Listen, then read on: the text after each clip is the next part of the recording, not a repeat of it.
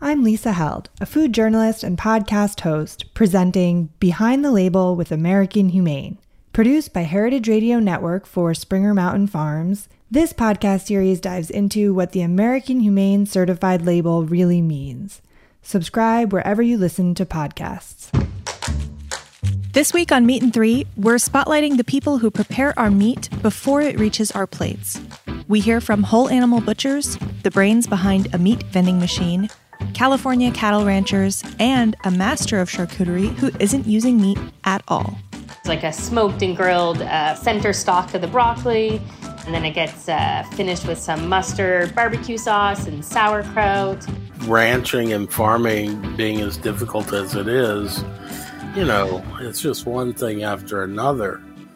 And at some point, you just give up. I had a wild idea that if I learned butchery, maybe I could start to be kind of a link in the supply chain. Listen to Meat and Three, HRN's weekly food news roundup, wherever you get your podcasts.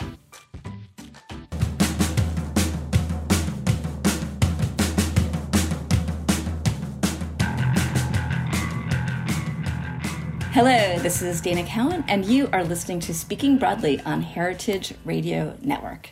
Each week, I interview someone who inspires me with their words of wisdom. And today, these words of wisdom are from a spectacular writer as well as a world renowned baker. My guest today is Lisa Donovan, who's just published a book, Our Lady of Perpetual Hunger. Welcome, Lisa. Thank you, Dana. Very excited to finally be on here with you. I'm so excited to have you.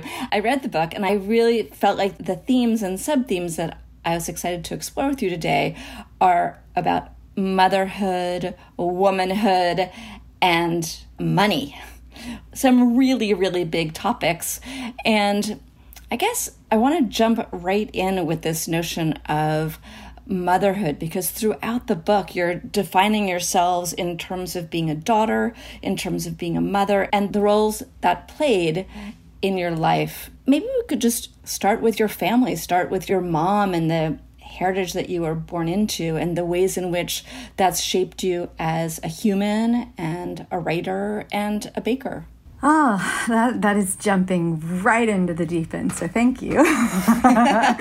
um, you know, this was hard to write because I, I think the, the tropes are tropes for a reason. And the old trope of, you know, mothers and daughters having these occasionally fraughtful or complicated or simply just complex relationships is not untrue of mine and my mother's relationship. We somehow managed to be simultaneously very close to one another. And I'm madly in love with her as a daughter daughter and also still can sort of hold this understanding of the things that are very different for me. My drive and my ambition and my goals have always been not only just a curiosity to my mother, but also a source of sort of frustration for her. I think there's a real divide in what I need to feel like a, an accomplished human than what she ever needed. And so we've sort of had that expanse between us as I've maneuvered and moved my way through my younger and middle uh, adult life. And those kinds of things, I mean, just to sort of speak frankly about it, you know, create division between women. And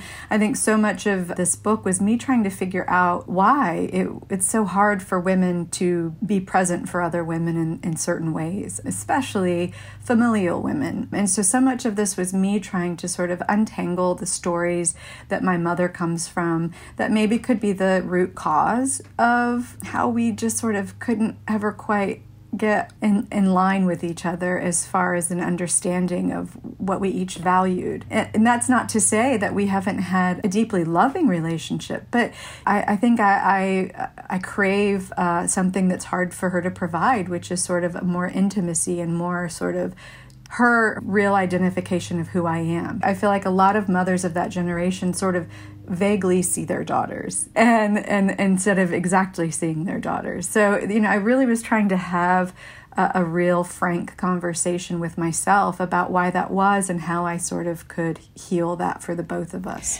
And when you talk about the generation your mother comes from and her circumstances specifically like what do you think her experience was that made your ambition difficult to stomach or to honor or to see I think that women of my mother's generation and of our class structure as well. My family is incredibly lively and wonderful and and interesting and dynamic in so many ways, but we're not a legacy family. We're not an Ivy League family. Still, I'm the only woman to go to college in both sides of my family. My father is the first person to graduate from college on both sides of my family. He's the only one with a PhD, and he dropped out of high school at 17 to marry my mom. And I come from this world where there just weren't a lot of expectations built into people in general, I think. And my parents escaped that. My parents actively made a decision, which I've always always honored to uh, leave that space of sort of this gets tricky for me because I, I, find so much value in working class. I am a working class person, and I think there's so much value, and, and it's so important to talk and protect the working class, especially right now. But I did have bigger aspirations. I always knew I wanted to write. I always knew I wanted to travel. I had this sort of much bigger uh, expectation for myself than anyone ever even put upon me. I just sort of came equipped with it. And so I was always sort of trying to struggle with stay close, be here, live nearby, have all the babies. There were little things like hanging baby clothes in my closet the second I was of age. That kind of thing. Like she was ready for grandbabies, and I was 16 years old, and there were already grandbaby clothes being hung up in my closet, as if that were some sort of like message to me. And it was probably a very indirect sort of thing for her uh, and that was the way that she communicated support to me, you know, which was like, I'm here, we're going to do this. And I wanted something very different. And I did have the kids, but I travel with them and I move around. And it's really important to me to not just sort of live next door to her and have it be enough to live in a, a one little small town and raise a bunch of kids. It just was never my dream. And that is very much w- what she loves and who she is. And she was such a gracious and generous mother and very dedicated to that work. So we had this great expanse between us where she couldn't quite figure out why I ever wanted to work so hard on something that wasn't what she did. And I think also, too, and this isn't just specifically about my mom, you know, I speak to a lot of my friends who are my age, who have mothers my mother's age and a little older, just about this sort of strange idea that somehow we're doing our work to spite them or to be as different or get as far away from them as we can to foster some sort of expanse, some sort of division. Um, and that's also something I really wanted to address in this book, which was none of my life was at my mother. I think women of that generation really think you're doing things at them to to disown sort of their methodology of living as women. And maybe when you're in your 20s that's a little true, but as you get older you realize how much of your life you want to tether to those women and that's what part of this book is also about. So you were a, a, very young mother. And in what way did becoming a young mother shape your journey? I think entirely it shaped my journey. I mean, that, that's not the whole answer, but that's the real meat of the answer. It, it informed every decision I ever made. Obviously, when you become a mother, your, your entire purpose gets sort of inverted on you. And I only had a very small window of time where I could indulge in my own wants and needs. And so I think that created kind of a lifelong commitment to always making sure that I was really being effective with my work, with my time. I was very efficient. Not wasting time was a very big like vein running through my body. Like I have literally six hours to make sure that I'm contributing to the work I care about, also in real literal ways and also in very bigger picture ways of making sure I had sort of a long road vision of my goals and also a daily sort of idea of how to accomplish this bigger picture. I'm very big picture driven. And so I think that that kind of creates you know, not a lot of time for social interaction, not a lot of time for doing some of the things that other people do. My hustle kind of sometimes turned people off. It's easy for people to assign negative traits to that. And so you kind of just have to keep going and you have to just kind of ignore the people that assume the worst of you while you're trying to sort of get get ahead because you don't have the luxury. I'm not just trying to make money to feed a cat. Like I legitimately have a life like I have a life to support for not just me, but I help support those these four lives with this one other human being who works just as hard as I do. And we're both so dedicated to our work as much as we're dedicated to our family. I mean to an- to simply answer your question, having kids has informed every decision has has been the path, and everything else has had to fall in line with how John and I have chosen to raise our kids, which is as two artists. I don't think either one of us walk around calling ourselves artists. I don't know why, but it makes us both uncomfortable. But that's the truth of it. Well, you talk in the book about working at Margot's Cafe and how there was an expectation there that this was a family, and to show how committed you were to the place, there was an expectation to hang out and be together and not being part of that family just didn't sit right with Margot herself, at least for a time, at least in the beginning, before she understood how committed you were. And as we know, there aren't a lot of moms in restaurants.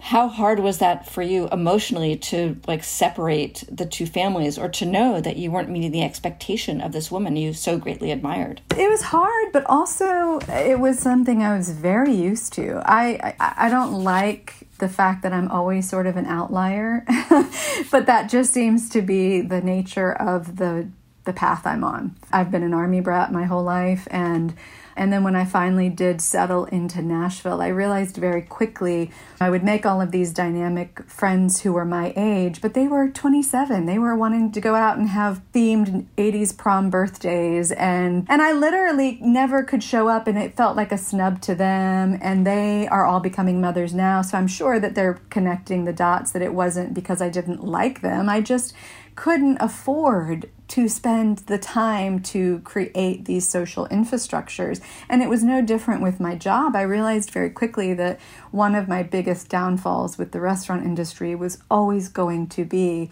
that my work was very important to me and I was going to give it my best and do my best while I was there and then I was going to go home. And I didn't have the capacity to build that sort of social clout that people seem to really benefit from in the restaurant industry in particular. I think it's just hard for people to understand that perspective until they're in it. Being a parent is something I think people truly can't grasp the the weight of until they are in it themselves. And so I think I will perpetually sort of in that sense feel like my 20s and 30s I spent as an outlier of all of my experiences because I simply did not know anyone else who was raising a family while dynamically trying to build and have a career. How do you think we change that going forward? I mean, the restaurant industry is in a moment of crisis and we're trying to change so many things to make it sustainable. And it seems that the idea that restaurant life and parenting is not compatible seems like something that we could tackle and change. Like, what visions do you have for that? Well, I think we're kind of seeing a generation of chefs now. They're not young parents like I was, but they're still becoming parents. And I think they're informing a conversation. I mean, like, look, Dave Chang and Chris Ying have a whole dad podcast now. And it's like really great to sort of hear, but also I do kind of, I'm like, all right, guys, I'm glad that it's sanctioned now. And uh, those are two buddies of mine, right? Like, I'm like, okay, I kind of have a little bit of an eye roll because fuck, I just spent 20 years in an industry kind of hiding the fact that I had this whole other life because it just never fit. And it's so hard to talk on like what the restaurant industry should be doing right now because God bless them. I mean, they're just, they're having the shit kicked out of them left and right. And it's so hard to sort of sit here and pontificate as a non restaurant owner in this moment how they can do better. But I think this can be an opportunity if we can just get through this and buy some time. God, if, the, if our government could just give them some time, then I think we have the real potential to come out of this moment with real clear eyes about what the value is in our in our industry. It's each other. It's protecting and preserving our lives and and what our lives are worth on a day to day. And I think for so long that was a forsaken idea. So, you know, if we get out of this, we absolutely have to talk about sustainable wages and health insurance and how to work in this really messed up capitalistic system we have to promote and provide sustainable lives for the people that work with us. And that's going to create professional servers, professional cooks, professional dishwashers, people that aren't just transient workers like the restaurant industry is typically so fraught with, you know. And I really believed and I worked really hard to try to open this bakery in Nashville for years and how women get funded in this country especially for restaurants and small businesses it's a total joke. But having you know those conversations with investors about why I wanted to pay my head baker a certain amount of money and also bottom line my health benefits and make those a priority how those conversations were met with borderline disdain and disgust. I mean these people are millionaires you know these people own frickin' Hardee's. And after telling me that a head baker isn't worth $65,000 a year, which is barely middle class in this country, you know, um, they would turn on their heel and present to me an opening budget to that that would afford them money to buy their handmade linen napkins from somebody that they know. And I'm like, you're not even thinking about what this means. You're not even thinking about labor costs to wash these things, wear and tear, and plus they cost more in one quarter than paying my head baker $65,000 a year. So we're done here. And so I think I think getting those people squarely out of the restaurant industry business is a very important priority. Interesting. Well, I mean, you've had so many experiences. I was astonished to read that when you were at Husk, you were being paid hourly and at $15 an hour. Like that along with a few other stories that just stopped me and my tracks because you were such an important part of the the story of that place and the success of that place. I don't want to lose the the trail of motherhood for the moment though. So you are the mother to a daughter and you have a as you've described, sort of a chasm between you and your mother that also has a bridge. I mean, there's both. But in what way are you able to shape or reshape your relationship from the past with a new opportunity with your daughter? I think in some ways my mom is the bridge for that question. And I think that's why I wanted to take so much time to sort of understand some of the pain and and frustrations I think she has felt as a woman in this world because regardless of how I bully them out of me every day they still are there they still exist in very many ways of this like incredibly crushing self-doubt. And i know it's a common thing for everybody. No no one wants to walk around and talk about like how little they value themselves in any given scenario. But i had to sort of face that. For, for myself even though i work really hard every day to not succumb to it in some cases, I did succumb to it. The $15 an hour pay disparity thing with Sean, doing it a favor, giving him all of my intellectual property to a company that neither one of us are even a part of anymore, you know, that's devaluing yourself. And so I really, really wanted to figure out why I could do that. And that's not to say it's my mother's fault. I, I got real, uh, almost physically kind of tired of having the conversation with myself of how I could keep accommodating basically other people's shit behavior. I thought, you know, this is really time for me to unpack it. I had no idea that when I wrote this book, it would go back to my grandfather, whom, again, I, I carry a deep sense of love and care for, but also can admit there's some contributing factors to his very distinct and very identifiable Southern uh, Mississippi early 20th century. You can romanticize it by calling it grit and tenacity, but there's also this there's this side that's a very painful side. And I, I talk about these things in the book, and I didn't really know I was going to go there. And it was hard for me to go there. And I knew it was going to be hard on my mom to go there as well. It's harder than I thought it was going to be to have this conversation with my mom because she's done a lot of work to, I think, protect herself from these conversations. Because, in all fairness, that's what you have to do at some point. And I think a lot of women of that generation have have protected themselves from things that all of us can see. Um, and I just I think a lot of the daughters don't want to carry with them anymore, especially those of us who are raising young women. So you and your mother hadn't necessarily talked through all the things that you had learned when you were sort of going back through your family history and then realizing where the seeds of some of this self doubt came from. Is that what you're saying? you know, I thought we had. I, I honestly, I was making a lot of phone calls. I was including her sister, whom I'm very close to, my aunt, and I was including her brother, whom I'm a little estranged from because he's a little bit of a tricky character. But I called him, and I was really trying my best. Part of the problem in this side of my family is after my grandmother died, we were all so deeply mired in all of her, all of her. Like, uh, like I want to bring up all these examples, but we truly, we all were of her. What's one example that you could just mention? For example, for me personally, this wasn't everyone else's example, but we shared a bed together most of my life. I always felt like she was there even when she wasn't. We would, you know, say our prayers at night together, and she was constantly making me little tokens to remember her by these embroidered pillowcases. She would tether little things into the seams of my clothes just small day to day things and then larger things. She just felt like such a large presence and still does.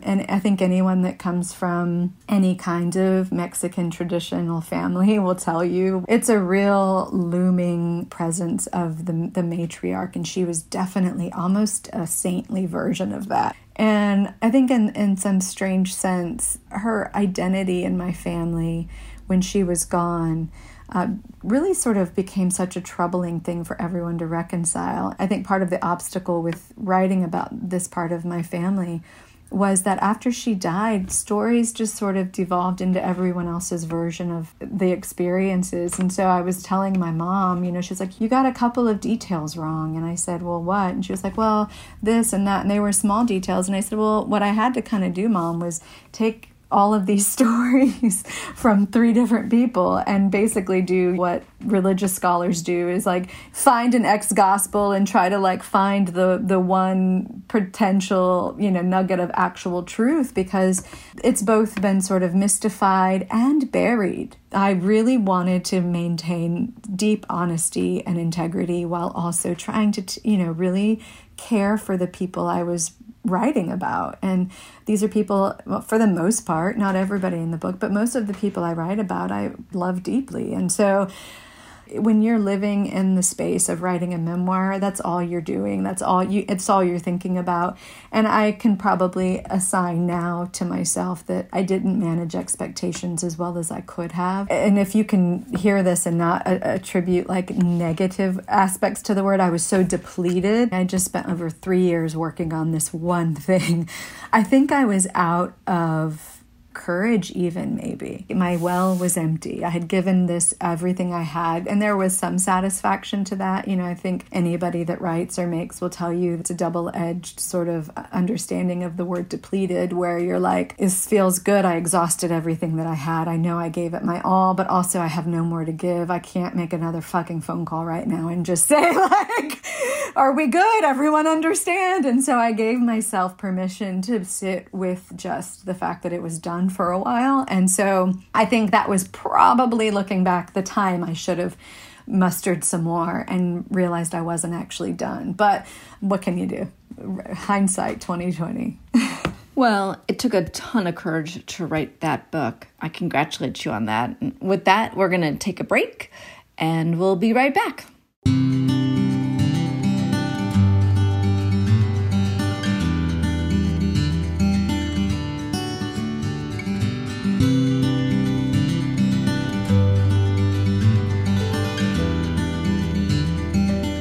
I'm Lisa Held, a food journalist and podcast host, presenting Behind the Label with American Humane. Produced by Heritage Radio Network for Springer Mountain Farms, this podcast series dives into what the American Humane Certified label really means. We're looking inside the farm certification process, beginning with the moment a farmer expresses interest in becoming American Humane Certified, all the way to a consumer seeing the seal on store shelves and American Humane is our country's first national humane organization, founded way back in 1877. Now we certify nearly 1 billion farm animals each and every year. Despite that growth, uh, roughly 90% of U.S. farm animals are still raised without the benefit of independently verified, science based standards. Subscribe to Behind the Label with American Humane wherever you listen to podcasts. Welcome back. This is Dana Cowin, and you're listening to Speaking Broadly with guest Lisa Donovan. I loved the story of getting MFK Fisher's book and what a moment that was for you. Can you just talk about what reading has meant and how reading unleashed the writing or helped propel it forward? Reading, I think, is such the seed for everything for, for me in so many ways. It's been my gateway to baking. It's been my gateway to travel. It's been my gateway now to learning about a bunch of things I didn't know about as a white woman in this world. And so that's always been sort of how I have educated myself. And even though I did go to college, I went to college with a kid on my hip. And so I have always, always had a stack of books somewhere near me. Finding that MFK Fisher book was very similar to me finding all of those early books five or six, seven years earlier about uh, artisan baking, where I knew something was festering or germinating or evolving. And I was like, there's something here, and I know I'm ready for. Uh, there have been a couple of moments like that in my life where I can identify that I'm about to have like this phase seven of evolution, you know, like, okay, this is your chance. Take this seriously, move up, push yourself a little farther. You're tired, but you can keep moving. And this is how. Because it was also the time when I was like, why am I doing all this baking? I know it's making us a little bit of extra money every month, but I'm tired. And then you find these reasons, and these reasons present themselves to you. And all of a sudden, I had a larger understanding of community and food and that conversation of making something beautiful from not having. Not even from nothing but from not having. From really really understanding and sitting with that feeling of lack and creating something, not even for yourself, but for other people, and understanding that the trick isn't making more for you, but getting something from making more for other people. And there was a real opportunity there because, you know, I was inching towards 30. I think I was 26 maybe. And uh, we were struggling. We had this new baby. We had a five year old. We had too many animals in our house. And like, we couldn't even afford to feed our dog. You know, we like literally got to the point where it was cheaper to buy a big, cheap bag of rice steam him rice every day, put some nutritional yeast powder and a raw egg because a friend of ours would always bring us eggs. She had chickens and would bring us free eggs every week. And he got the bulk of them, and the kids got the bulk of them. And he would have this awesome feast. He was this very old dog that thankfully didn't need to eat much anyway. And so we would make him this like ridiculously luxurious, but totally cheap, cheaper than dog food feast. and so we were just finding finding all of these ways to sustain and to keep everything from just falling completely off the cliff. And that book came in that moment when I was like, I don't, I don't have any more tricks. I got no more tricks. And then all of a sudden, it opened up some some crazy part of my soul, my inside, my heart, my capabilities. Something, something opened, and and I got just a little bit evolution phase seven or whatever it was happened. So I was I was interested throughout the book. You're just filled with these feelings that seem deep and old and always there, but you come across them at different times and they shape you in different ways. And I was wondering, do you feel that that's unique? And if it's not unique, then how do other people recognize those moments because I feel like as we go through our lives, we're always looking for that sign, and sometimes we feel like we totally miss them. You, on the other hand, I feel like you're so attuned and you're so thoughtful that you can see these or feel these reverberations and then they they change your life so how do you find them and how do you recognize them it sounds like I'm bragging now that you put it that way, but I don't mean to. I wish that I could stop paying attention to them sometimes. it took me 42 years to be able to say to myself, you're a deeply sensitive person and that's okay. Like i think for so long that had some kind of negative connotation in my space and my world like being sensitive meant you were touchy or whatever. But not even with myself and this is going to probably sound ridiculous and very hooey but like I have to make a very distinct effort when I walk into a room to manage and mitigate the, the vibrations in a room. And I, I, I'm hesitant to, to talk about things in a, in a way that might sound like a fucking hippie, but like really, I just, I wish that I could not feel things so deeply all of the time. That is just now starting to feel like a superpower instead of a weakness, like a deficit in my life.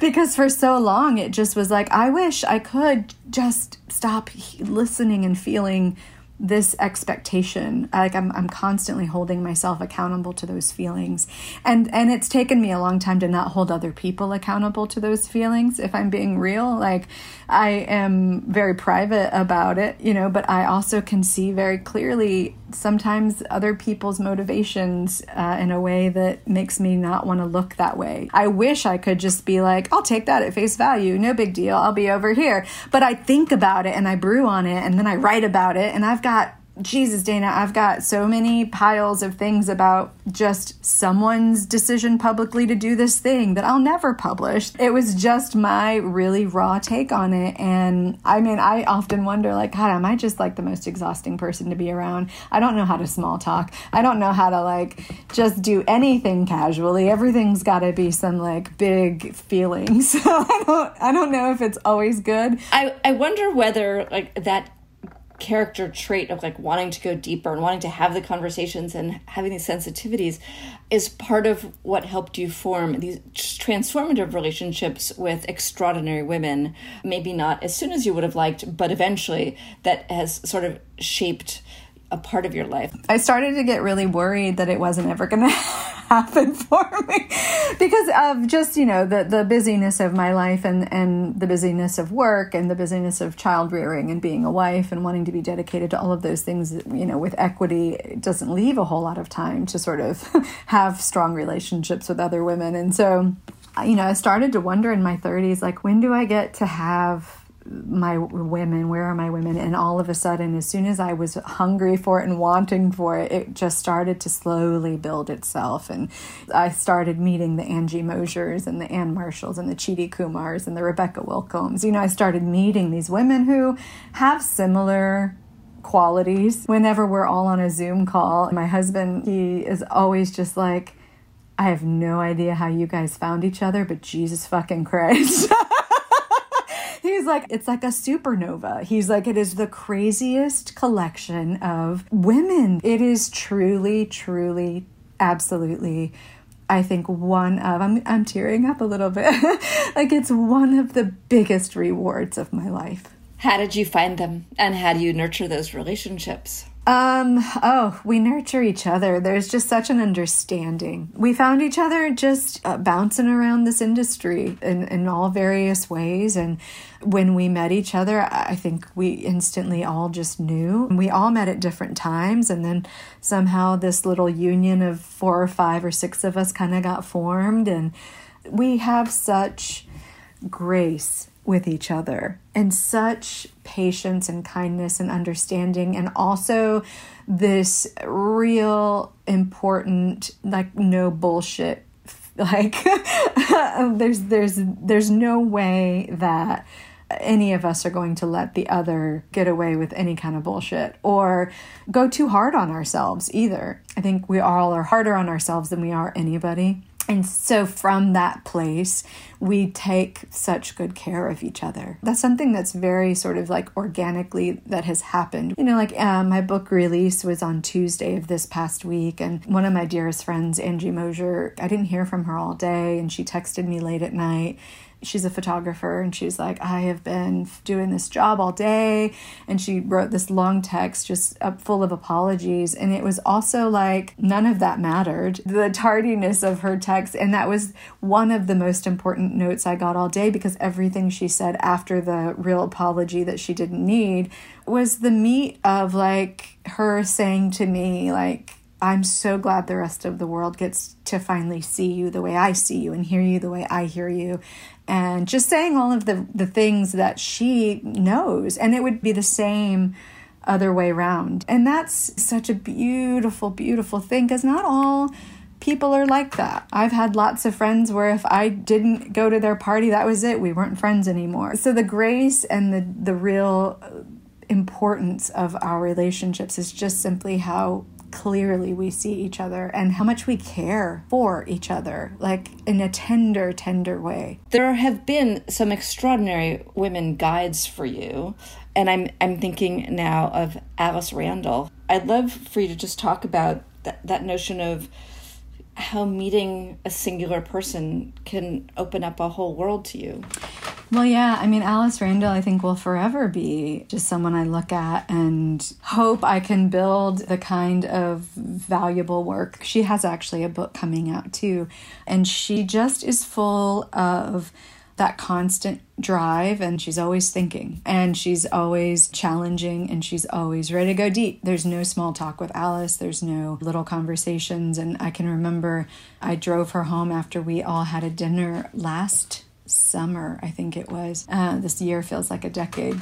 And uh, we sat in my car um, as we sat outside of her apartment downtown, and she talked to me about writing for an hour in my car about publishing in particular and about copy editing. We were just having a conversation as two writers, which was really exciting for me because I'd never gotten to be in that seat with her. I'd been a budding writer, as someone who was trying to sort of build the kind of experiences that would allow me to have the right to have a career like hers and she was always there to give me advice and I'll never consider her a peer let's say that first.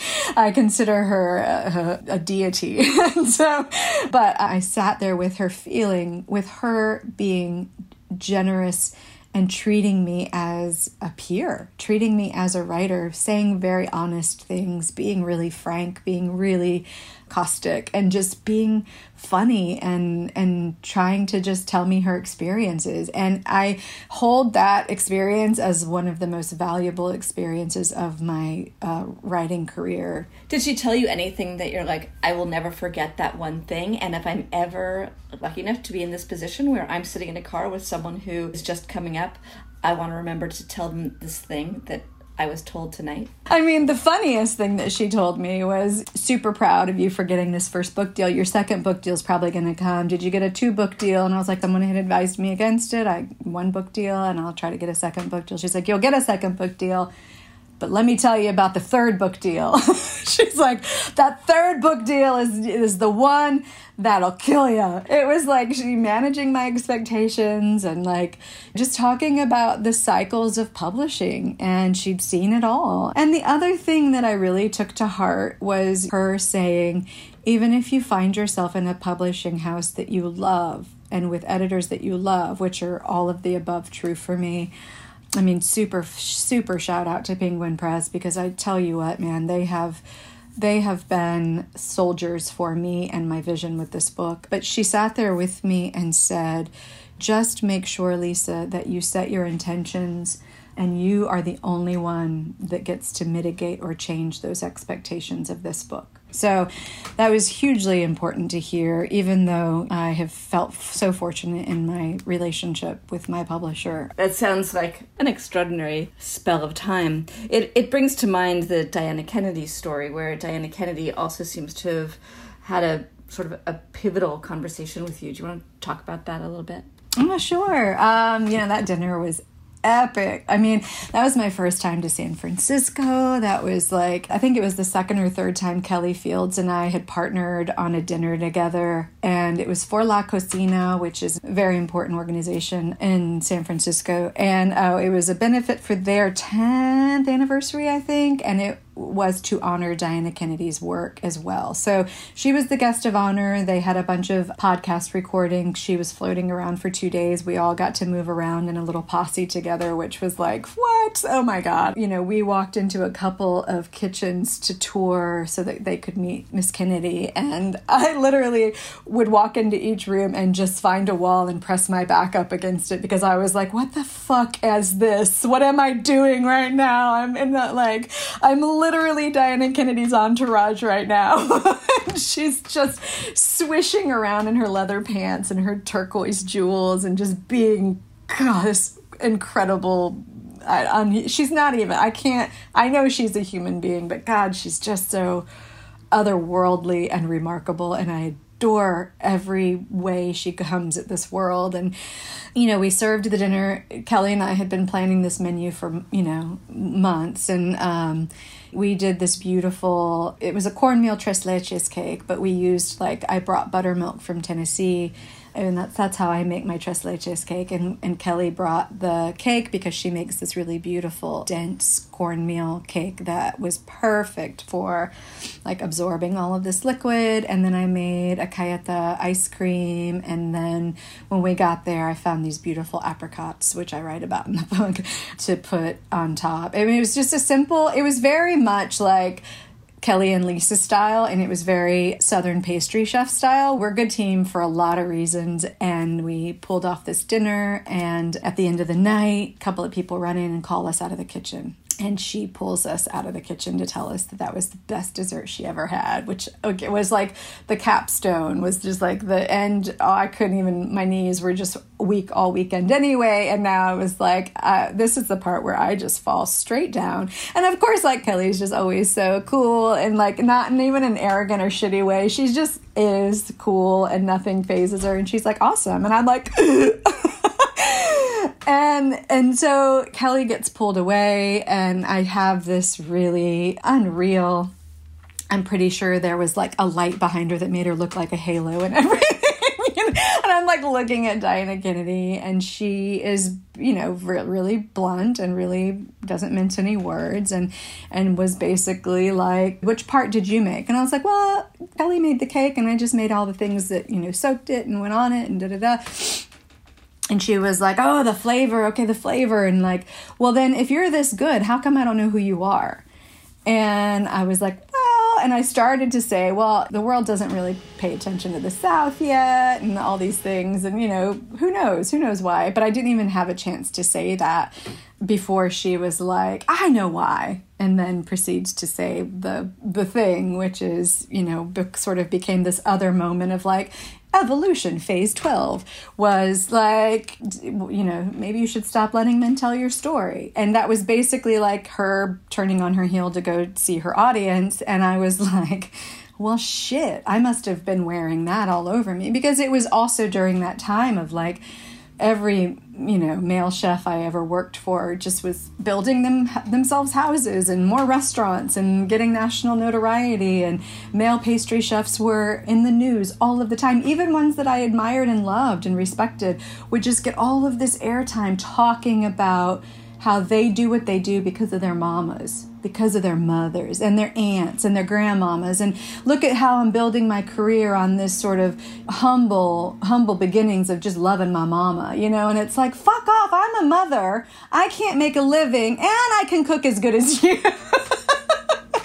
and so like I must have been wearing it. I must have been whatever. I don't know why she knew that's what I needed to hear. I don't know, but it was right in the height of that moment of realization that I was in an industry that would always create a space to revere women but also then I think I even write like we revere women straight into abjection, you know, in our in our culture where yeah, it's great, but what what kind of lives do we get to sort of create for ourselves that aren't just as idols or support staff for men? So so that that was a real like something definitely got flipped in my head then where I was like, God damn, she's right. And if I don't start trying to tell my story about my food, my son will have to do it one day.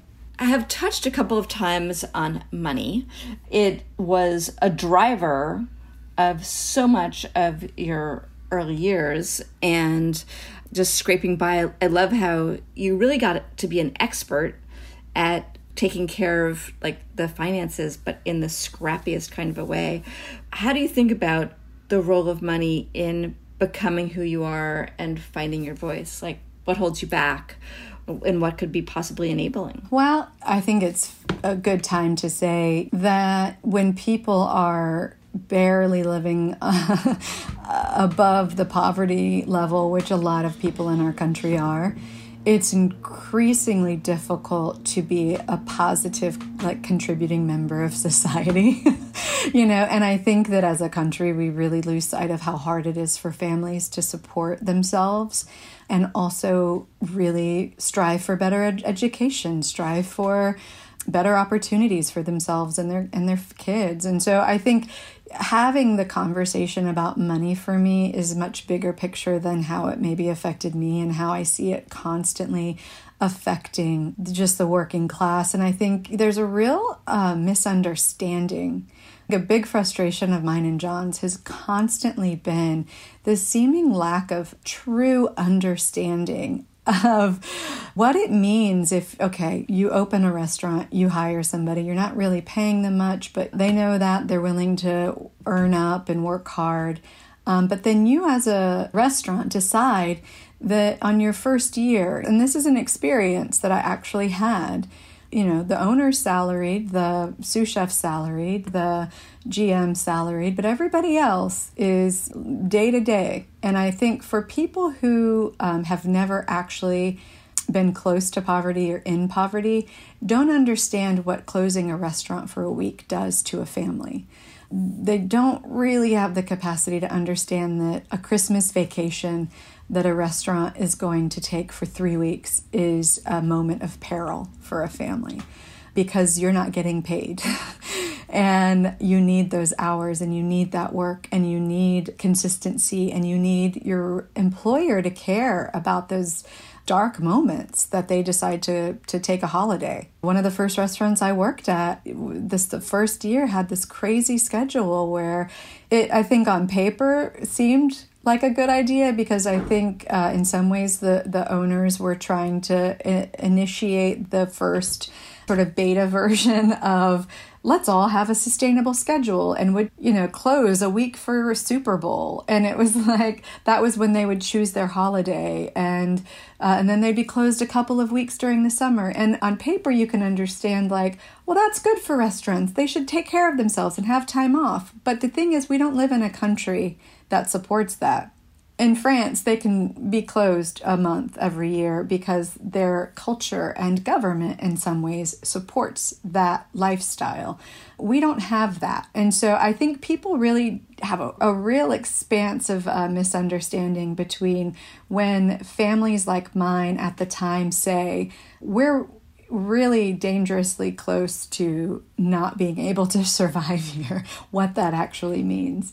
We've literally cut trees down of public parks to put in our fireplace because we couldn't keep our heat on. Like we're talking like Charles Dickens shit here, you know, like we we definitely were working way too hard to not be able to survive so you know that for me like paved my way and i'm i'm scrappy and i can make something out of nothing. I'll say yes to any work basically. I mean right now I, i'm saying yes to private chef jobs just because i don't want to ever lose the ability to have that work. And in, in a lot of ways we don't necessarily need that right now and i would love to just be full-time trying to forge ahead as a writer but i'll never not have that insecurity. I could have $50,000 in the bank, which has never happened yet. Yet. See how I say yet? but I will go to the grocery store and have deep anxiety about my card not working till the day I die. So, in some ways, yeah, like it's a little debilitating sometimes. Um, but I think the reason I want to talk about money is because I want people who have never felt that financial insecurity. I think it's really important for you to understand how how desperate it is. At the end of each podcast, I ask my guests two questions. One, and this might be very very hard for you, is to give a shout out broadly to a woman who you believe more people need to know about. I say hard because I just know there's more than 10 Mount Rushmores of amazing women that you'd probably want to give a shout out to. But who would you like to give a shout out to today? I got asked the same question by Kat Kinsman, and my answer was Erica Council, and my answer is still Erica Council. and I think she's definitely gotten, you know, more attention and more notoriety. She's a baker in um, Atlanta, Georgia. And all the while that, like me and Kelly Fields and Cheryl Day, have been hustling the Southern baking conversation. She's been right alongside us, and she is, uh, bar none, the best baker of us all. I shouldn't say that about Cheryl and Kelly. I just think that she is such a valuable player, such a strong baker with such an important history. And right now she's got I think her her website has historically always been Southern Souffle, but she has just started this new pop-up um, called Bomb Biscuits. Uh, and it's a both a pop-up and a delivery service around Atlanta. And I uh, it just looks like the finest thing you could ever experience. so, of course, I immediately want to know, you know, is she selling nationally? Does she freeze them and ship them? Because I, I love a good biscuit. Yeah well this is this is my pitch to her publicly that she absolutely should do that. And what i'm hoping because i can't get them either. And so what i'm hoping is is that the next evolution of this for her is like a frozen shipment that we can all experience. Because i tell you what i mean even if you just look at a picture of her of her biscuits you're, you're like it's too much. It's too much. She's and she's got this remarkably like incredible um, heritage of black chefs in georgia that everyone should explore. And I just think she's one of the finest people on the planet, too. She's just such a good lady, and she's a mother, and she kind of suffers from that same. Uh, uh, she doesn't suffer. I, I just think that culturally we all suffer as women, but she sort of suffers from that strange thing of people not knowing where to place her because. Uh, she does not she, i don't know that she works in restaurants altogether that much and she tries to balance her role as a mother uh, and a, and as a really important southern baker she she makes that work for herself which i think is you know it always takes a little bit more effort for the public to figure out where to put people who aren't always just restaurant chefs. I'm i'm delighted to learn about her and i will dive into her history. That's fantastic. And the the last question is is there a product or an ingredient that you think is better than the hype, something that everyone should use that they don't. You know what I've been really into over the pandemic is spices. And it started because I think I would just like inadvertently pick up spices on my travels and that was easy and then I wasn't traveling. And I use spices so regularly. And I'm also getting a little lazy, I think like everyone else in my cooking. And so I'm having a little bit of a harder time like inspiring myself. But what has been inspiring to me are two spice companies and I'm like, "Oh, I'm going to order that." And Burlap and Barrel is one of them and they're based out of Brooklyn, and someone sent me a huge gift shipment of all of their things, and they have a lot of pre-mixed spices as well that you should totally check out. And then um, Diaspora Company is a really good one, and someone gifted me uh, some of their pepper. Uh, those are two companies I'm super pumped about, and they both are f- just fine, fine products, like really good, really high quality, and I, I think everything's sustainable. I think the really beautiful thing about um, diaspora company is that is woman color queer owned like really incredible company so i'm excited about spices right now because they make everything better. Well, I just want to thank you so much, Lisa, for coming on to Speaking Broadly. I've I've loved talking to you, and um, there's I'm sure we have another lifetime of conversation to to have, because your book is rich and deep and purposeful and beautiful and I everyone should go um, go buy it. It must be an interesting time to publish a book in the middle of a pandemic, but lots of people are reading, so there's a great opportunity. I hope I send all you listeners out to to buy the book, and I hope I see you either virtually or in person sometime soon. So thank you for joining me. Thank you all you listeners for joining us today, and we'll be back next week with another episode of Speaking Broadly. Thanks. Thanks, Dana.